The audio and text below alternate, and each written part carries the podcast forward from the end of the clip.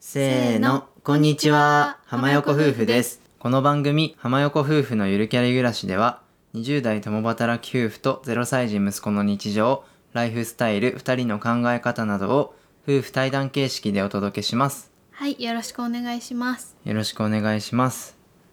はい、本日の息子さんコーナーから始めていきたいと思います。はい、いやー、タイムリーなね、事件がありまして、うん、今日初めて寝返りしました。寝返りしましおた。めでとうございます。いやー、寝返りしましたね。はい、朝ね、5時ぐらいに、うん、ちょっと泣いてるなと思って、うん、うまん。あ別の部屋で寝てるんですけど、うん隣の部屋からねすごい泣き声が聞こえてきて、そう、普段そんなギャン泣きしないんですよ。こうんうちょっとクーンぐらいは泣く時あるんですけど、ギャン泣きだったんだよね。そうだから何事かなと思って、夫さんが見に行ったら、ひっくり返って「うー」って言 って「戻れねー」ってなってましたうん、ねえねえねえって言われて、寝ぼけた感じで言って、え、やばっとか言って写真撮りました。ねそう、で救出して、うん、うん、でそれで終わりかなと思ったんですけど、うん、今日の朝ね、うんその同じ日の朝に、うん、もう一回あのちょっとゴロゴロ息子さんが寝てるところで、うん、マットの上なんですけうど、ん、なんか僕が仕事してて、うん、横を見たら、うん また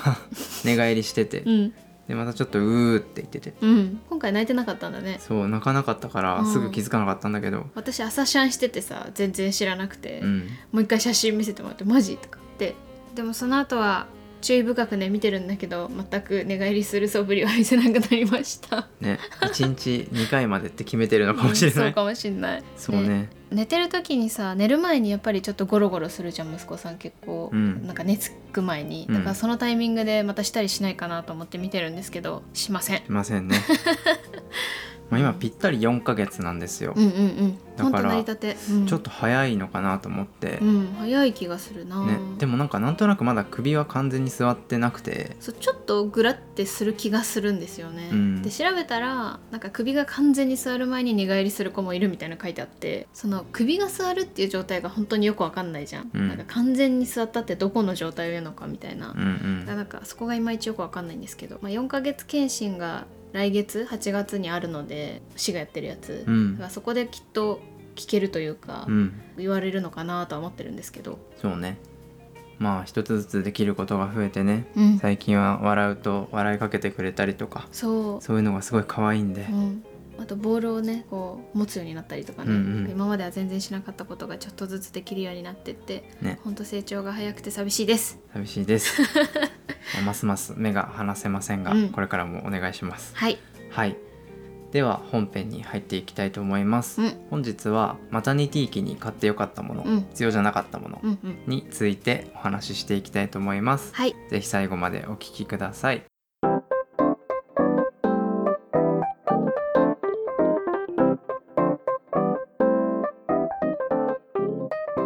はい、それでは本編始めていきます。本日お便り一通いただいております。ご紹介します。はい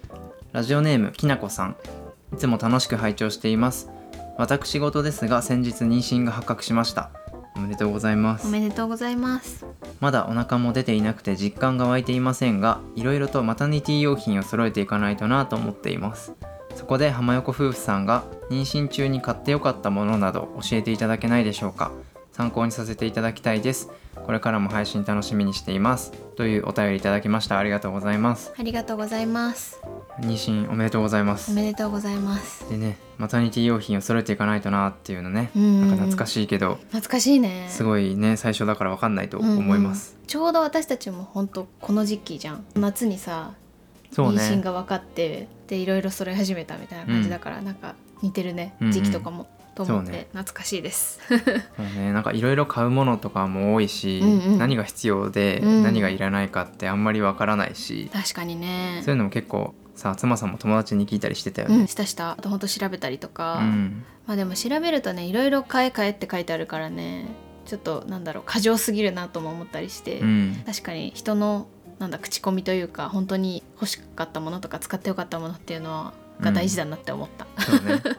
なんか割とそのうん検索の上の方に出てくるやつはさ、うんうんもうほんと一覧みたいなのが出ててさ、そう,、うん、あれ買えこれ買えそう もう何でそうもじゃんそうほんとそマタニティ用のクリームでうすとか、うんうんうんマタニティ期間のシャンプーですとかうんうんね、うんうん極端な話で言うと、うんうんうん何でもその時期用みたいなのうがんあるんですけど、まあ、割と代用できるものとかもあるし、うんそんなねそうです全ね部書いてたらなかなか大変なので、うんうん本当に買ってよかったものうんとかをね、はい紹介していければいいなと思ってます、うんじゃあ買ってよかったものと、うん逆にあまり使わなくていらなかったものうんうんの2つに分けて話そうと思ってます、はいじゃあ最初妊娠中に使って実際に買ってみてよかったものうんうんを、じゃあ妻さんからどんどん聞いていこうと思いますはいはいじ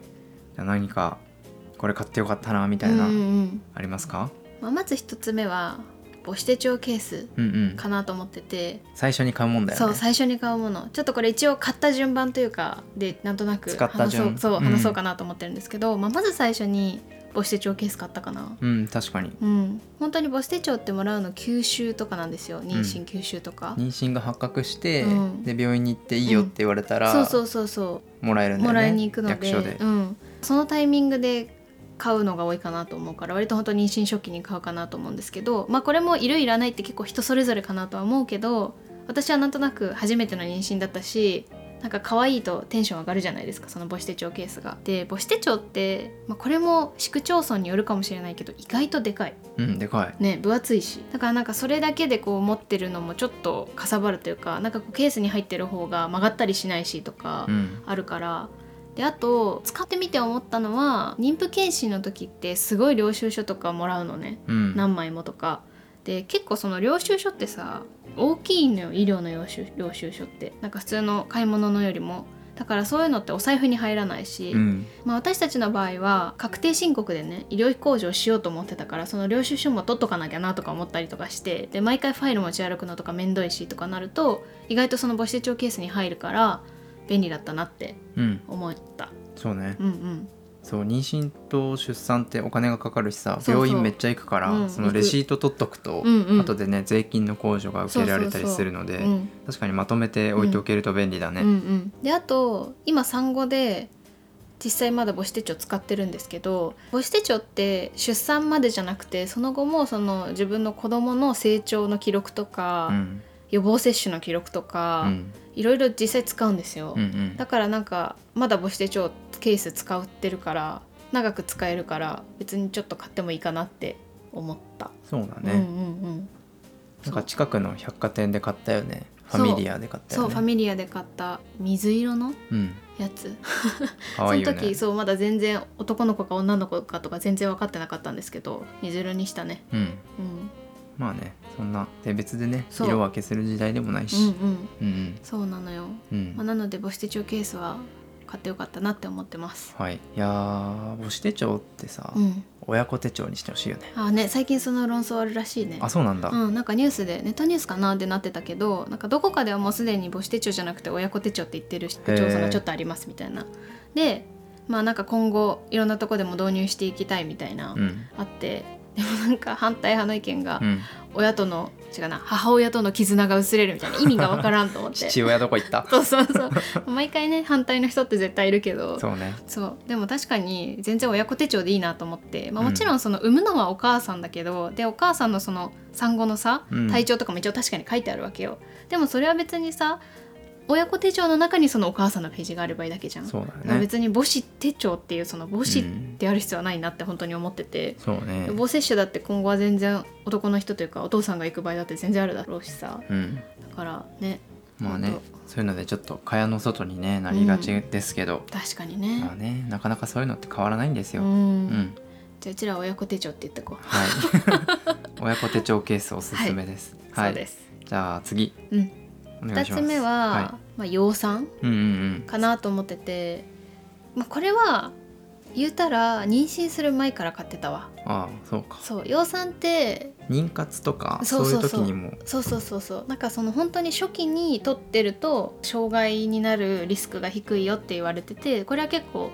欧米でもともと言われててなんか自分の両親とかに聞いたら全然昔はそんな養蚕なんて取ってなかったって言ってたから本当ここ最近の話っぽいんですけどまあでも妊娠が分かってからも養蚕は全然取ってもいいよみたいな普段の食事から取るのは結構難しいからみたいな話でそのまま私は継続してサプリ飲んでたんですけどつわりでも飲みやすかったこの養蚕うんサプリは。うんうん結構小さくて錠剤が結構気持ち悪くなっちゃうやつとかもあるらしいんで、まあ、人によるとは思うんですけど私はピジョンの養蚕飲んでてでしかも鉄分とカルシウムも入ってるっていうなんか養酸だけじゃなくてね結構その妊娠の時ってさ鉄分とか不足しがちになっちゃうから貧血になっちゃったりとかあるんですけどでうあんと、子供を育てる上でカルシウムって結構大事だからそういうのも取ってくださいねみたいに言われるんだけど、まあ、なので養酸だけじゃなくてそういう成分が入ってるっていうのでよかったかな。うんうんうんうん、なんかこういうサプリってさ、うん結局結果が出たのかってあんまりわからないあかーそうらなんだよねすごい難しいんですけど、うんうんうんまあ、病院とかでね、うんおすすめされてるのとかでもいいですし、うんうんうんうんまあ、ちょっと調べてみるのもいいかなと思いました。はい、はい、じゃあ3つ目お願いします。 3つ目は妊娠線予防のウェレダのマザーズボディオイルマザーズボディオイ ル言いづらいね。そう妊娠線ってお腹にできやすいって言うじゃないですかうん、あのお腹が伸びるとねどうしてもこう亀裂みたいな感じでね真ん中にね線が入るあ。それ正中線あ、それ違うか。そう妊娠線はなんか横とかあ、はいはいはい。なんかなんていうの紫色のなんかこう雷稲妻模様というかなんかそういうのができちゃって、でそれはあの妊娠線って戻らないって言われてて、うん出産終わっても残っちゃうみたいな、ね、それ聞いた時恐ろしいなっあてそ思っうたそうよ。そうそうだからちゃんとこう皮膚を伸ばしてあげればあんまりできにくいみたいな、うんまあ、もちろん塗っててもできやすい体質の人とかあのそういう保湿してなくてもできない人とかいるらしいんですけど、まあ、でも塗ってるとできにくいよっていうので聞いてでウェレダっていうねドイツのまあなんだあれはボディローションとかをよく出してる会社、 割とこう無添加とかにこだわってる会社なんですけどそこのマザーズボディオイルを3本ぐらい使ったわ。そうね、妊娠期間で三本だね。うんううんんうんそう割とオイルなんでオイリーなんですけど、まあ、でも、まあ、ちょうど私結構冬にお腹が大きくなってたからそれもあってたくさん塗ったかなとは思うんですけど、うまん、あ、でも痒くなることもなく湿疹も出なかったしで結局妊娠線私できなかったのでうん、うん、そう使っね。てよかったなと思います。そうね、うんまあ乾燥しやすいしね、そうやってそう皮膚を伸ばすっていうのは大事なのかもしれない。うんうんうんまあ、これバザーズボディオイルに限らずもうほんと全身は保湿した方がいいんだって聞いたうん、うなんん、か妊娠線ってお腹だけじゃなくてできる人はなんか脇の下とかもできるらしいのえだからちょっとよくわかんないんですけどだからまあ本当かゆかったら全身とりあえず塗りたくって保湿をするのがいいらしいでえうす、ん、 うん。まあ、ベレダちょっと高めだけどね。まあそうねまあ、でもうんうんでもま三本か。あ3本まあだから1本4,000円ぐらいだから、うんまあちょっと値段張るっちゃ張るけどまあでも妊娠線できないんだったらいいんじゃないかな確かに一生消えないねそうそうそうそ妊う娠線ができるよりは、うんうんうんまあ、予防でね何かしらプラスになるならいいかなって感じだね、うんうんうんはいありがとうございますはい、はいじゃあ4つ目お願いします、は抱き枕うん、うんうんうんです、はいこれも割と初めの方に買っててあれはアマゾンで買ったかななんか結構でっかいやつうん買いました、うん背丈1 2 0ンチぐらいあるかな、うんね伸ばすとシムスタイっていうね体位がお腹が大きくなると寝心地が良くなるんですよ、うんなんかこうなんていうの片足を抱き枕の上に置いてうんちょっと抱き枕をギュッてやって横になるみたいな単位なんですけど、そうするとまあお腹が圧迫されないからっていうので抱き枕があると便利だよみたいなっていうのと、まあ私結構座りがひどかったから結構横になってることが多くってそうねそうでその時に抱き枕があるとなんだろうちょっと楽になるなっていうのがあって結構早めに買いました。うんで私が買ったのは後々出産後もこうプチンってねボタンで止められるようになってて授乳クッションにもなるっていうやつうんうんでしかも確かね息子さんをこう中に入れてお座りもできるみたいなそのへードーナツ型になるからだからなんかスリーウェイって書いてあった気がするんだけどなる息子さんを中に置いてっていうのはやってないんだけど、うん私たちはまあでもそういう感じで抱き枕だけじゃなくてその後も使えるよっていうクッションを買ってこれももうずーっと使ってたねそうね うんその授乳用でも使ってたので、うんすごいね息子さんの匂いというか、うんわかミルるクとかうんおっぱいの匂いがね、うんめっちゃ染みついてて染みねついてる赤ちゃんっていうあ感わじかるわのかるうんうんクッションになってるよね、うんなってるわ確かに匂いがするねうんでもそうね抱き枕はあってよかったわうん、 うんこれも人によるのかもしれないですけど確かにでもでもある方が良さそううんやっぱりねなんか横に寝ると抱き枕あった方が楽うかんそうなねって思う,、うん確かにっていう感じですそうねうん、男性の方はプレゼントとかしたら喜ばれるかもしれない確かにそうだね、うんいいかも、うんううんんさっきのマザーズオイルとかもねちょっとうんうんうんうんうんいいやつだから、確かに、うんそういうの嬉しいと思います嬉しいねうんじゃあ次5個目かなうんはいはまあ、マタニティ用のちょっと服うんうんは買ってよかったなとうん思あっこてますれは必須だよねいやこれは必須だなと思っていて、まあ、それこそまだあのきなこさんはお腹が出てないっておっしゃってたからうんまだちょっと早いかなとは思うんですけど、まあ、でもつわりが終わったぐらいから揃い始めるのがいいのかな私はそういう感じで揃えました、まあ、つわりの時は辛いから外に出てお買い物っていう気分にもならないし、ね、まだおまあ、腹そもの出て頃ないはしそみんたないにねおそう腹そ出うてそうなければ全うん然いつも通りのちょっと緩い服とかでうんうん間に合うけど、うんうんもうちょっとお腹が出たらねそやっぱ専用のじゃないと、う、うん、大変ですう、んおちょっと息子さんがお昼寝の最中にわめいていますが大丈夫です ので続けますえっと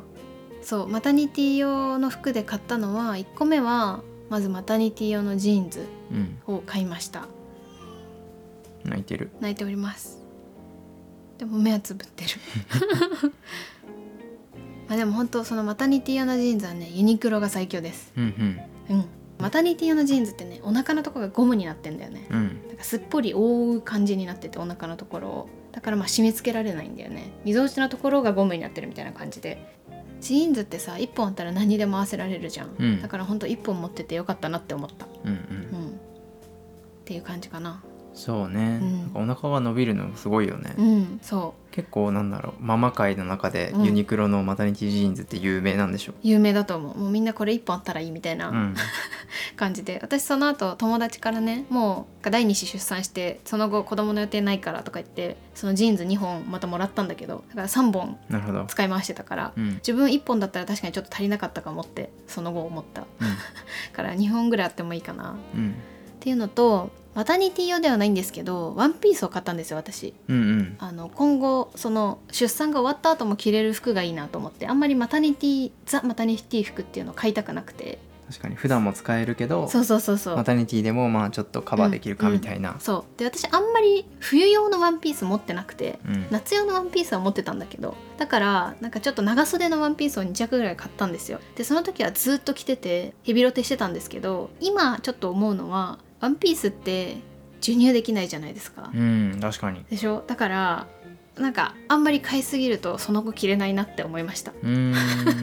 それは盲点だねそう盲点だった全然その時そういう感じで思ってなくて今は全然ワンピース着てないから、うんなんかちょっとそこはまあミルクで育てるんだったら全然いいと思うんですけどもし授乳するってなったらちょっと切れないから買いすぎは注意だなとは思いましたまあでも、やっぱりマタニティの時はワンピース楽だからねそうねうんっうんていう感じです、うんうんでもう一つはマタニティパジャマは1個買いましたうん寝る時ってやっぱりなんか苦しいと寝れないからマタニティ用のパジャマは結構そのお腹が苦しくないようになっててすごい良かったうん毎日着てたでこれは授乳口があるとその産後も使えるから1個そういうマタニティパジャマ、まあうんマタニティ兼その後の使えるパジャマみたいなの持ってても悪くないかなって思いますそうだねうんうんうん、まあスウェットとかで寝てるとだんだんお腹がゴムのとこがねそうなのよしんどいんだよねそうそうしんどいのだからやっぱお腹がちゃんとなんだろう上まで来るやつみたいなうんうんのがいいなっていう感じうんうんかな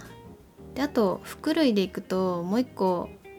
絶対必要だなって思うのはマタニティのアンダーウェアは絶対必要だと思いますはいはいはいこれも本当下着って意外と食い込んでくるからうんきついのよで痛くなって気持ち悪くなるからやっぱちゃんとそういう風にカバーされてるアンダーウェアは大事かなって思っててうんそれこそブラの方は授乳しやすいやつがちゃんと売ってるんでその後も使えるから、うんうんパンツはね別に産後そんなマタニティ用じゃなくていいと思うんだけど、うん裏はねやっぱりそういうのも大事だからなんか意外とそういうのはちゃんと揃えた方がいいなって思ったフロントで外せるんだよねそうですぐもうおっぱいポロンとしてそうそうそうそうそうだから割と楽、うんまあ、普通のちょっと私ブラつけながら授乳したことないからよくわかんないんだけど、うんでもやっぱり大変だと思うんだよね牛肩外してみたいなそう,、そうねそれ大変だねだよねだからやっぱマタニティ用というかその授乳用のブラみたいなうんのがあると一個楽だなって思いましたなんか意外と可愛いよねうんそうそうそうなんかおばさんな感じじゃないよね、うんなんか今時っぽいうん、うんうんちゃんとしたデザインのやつがそうそうそう売ってるのでうんあのそれこそ赤ちゃん本舗とかにいっぱい売ってるからうんうん、ね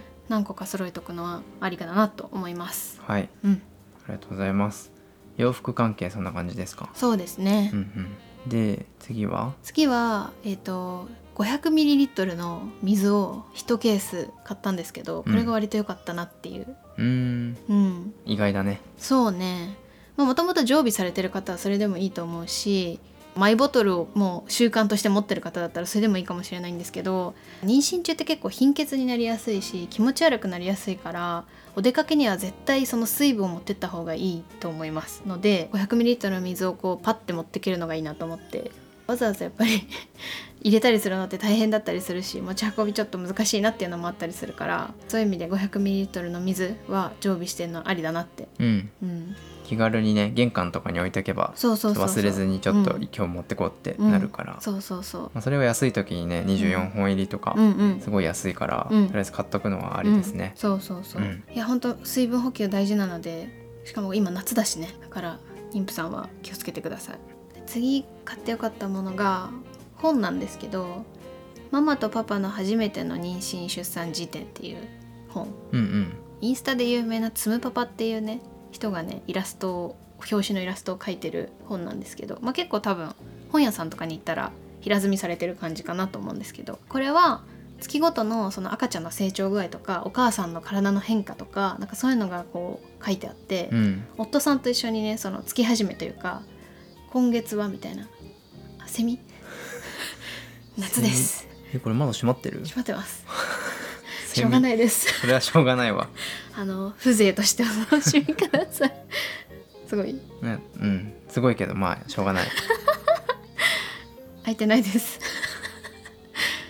そうえっとなんだっけあそうその本をね夫さんとねこう月始めとかに一緒に読んでてで、まあ、もちろん私も初めての妊娠だから全然わかんないしで夫さんも夫さんでわからないからなんかこうなってくんだねみたいなでこういうこと気をつけなきゃいけないんだねみたいな会話のこのきっかけというかにもなったしすごい幸せな時間だったなと思ってなんかこういうの一個あって一緒に読むっていうのはいいなって思った。そうねこれは確かに良かったね、うん、まあもちろんネットで全然出てくるんですけど、うんうんうんやっぱこうやって本になってて、うん一緒に見るっていう体験がすごく良くてうんうんうんやっぱりそうじゃないとさ特に男性はさうん分かんないというか読まなくない読まないと思記う事でさそんなわざわざネットで調べてとかしないじゃんまあうん女性の方は自分の体だから気になるからこうね調べたりはするかもしれないんですけどだからなんか一個あると一緒に夫婦の時間が取れるというか、うんなんかそれを口実にじゃないけどできるから、そうだね、うん、割とおすすめします。なんか早いうちに買ってうんうん今どれぐらいなんだとか、あそうそうそういうのを時系列で終えるからうんすごういんおすすめです、うん、おすすめですはい、という感じで買ったものはざっとこんな感じかなと思うんですけど、うんうん、買ってよかったものコーナー、うんうん一応振り返りますか、うんうん母子手帳ケース、うん養蚕あとベルダのマザーズオイル、うん抱き枕、うんあと洋服系ですねうんうんマタニティの洋服系 500ml の水、うんあと最後本ですね、うんうんうんママとパパの初めての妊娠出産時点うんうん、ここら辺は買ってよかったと思ってます、はい、はい、うんうん、みじゃあ逆にこれ買ったけどあんま使わなかったなみたいなうんうんうん、のは腹帯腹帯 ねこれねいやどうなんだろうあんなに赤ちゃん本舗とかで売ってるからみんな使うのかもしれないんですけど腹帯ってこうお腹が大きくなった時に腰が痛くなるからなのかなそのお腹が大きくなりすぎるからお腹を支えるために使うらしいんですけどお腹の下をこう支えるイメージうんうなんんだけどなんかね私全然痛くもならなかったしいつつけたらいいかよく分かんなくてそしたら出産してました。まあ人によるんだろうねいやそうそうそうなん多か分痛かったら買うとかでもいいかもね、うんそうかもなんとなくさ何買ったらいいか分かんないからさとりあえず赤ちゃん本舗行って何買ったらいいですかみたいなの聞くと絶対それ勧められるのようんうんだから買ったんですけど、マジで使わなかったなうん、見たことないなでしょそうなのよどこにやったえっと妊娠コーナーの紙袋にも入っております メルカリしましょうはいであともう一個買ったけど使わなかったのは骨盤ベルト うんなんですけど、まあ、これもおそらく腹帯と似てて腰をサポートするうんみたいなものだと思うんですけど、私は産前全然腰痛くなんなくてだから骨盤ベルトでこう骨盤締めようみたいなのもなかったんだけど結構使ってるって人もいるからまあそこはねやっぱり体の調子によるかなと思うんですけどでただ骨盤ベルトは出産後には私使いましたうんうんなので使ったんだけど、まあ、そんなに早く買わなくてもよかったなっていうのが私の個人的な感想です。なるほどうんうん、まあどうせ後で買うなら最初に買っちゃおうっていう考えもあうる、んうんうんそうそうそう骨盤ってなんかすごい大事らしいからさ、うんうんうん特に産後は本当に大事開いちゃうんだよねそうそうそうだから元に戻してあげないとなかなか体重が減りにくいとか、うん体にガタが来るみたいなことを聞くから割と産後は気にして骨盤ベルトつけてたんだけど、うん、もう最近は全然つけてないですけどっうんていう感じかな妊娠中買ったけど使わなかったものうんうんうん腹帯と骨盤ベルトうんです、ですねまあ、割とそれこそ意識して何でもかんでも買わないようにはしてたうんから本当にいりそうだなみたいなものとか、そうね産後も使えそうだなみたいなものを一応意識して買ったつもりなんですけど、んそうねうん、もう割と多分最低限なんじゃないかな、うんまあそうかなとは思ううんうんうん、そんな感じでございます。まあ、あのまた育児で使ったものとか育児で買ったけど使わなかったものとかそういうのは別途またお話できたらなと思ってるので今回はそうですね妊娠中の話、うんマタニティ用品みたいな観点で話してみました。はいうん、きなこさんのね参考になれば嬉しいですはい、はい、浜横夫婦のゆるキャリ暮らし今回の放送は以上です各種ポッドキャストなどで配信していますぜひ登録フォローお願いしますまたお便りはリンクから送っていただけますお気軽に感想メッセージコメントをお寄せくださいでは最後まで聞いていただいてありがとうございましたまた次回の放送でお会いしましょうありがとうございました。セミの声はどうしようもないな夏はもうあれだね背景として背景バックミュージックとしてお届けしよう。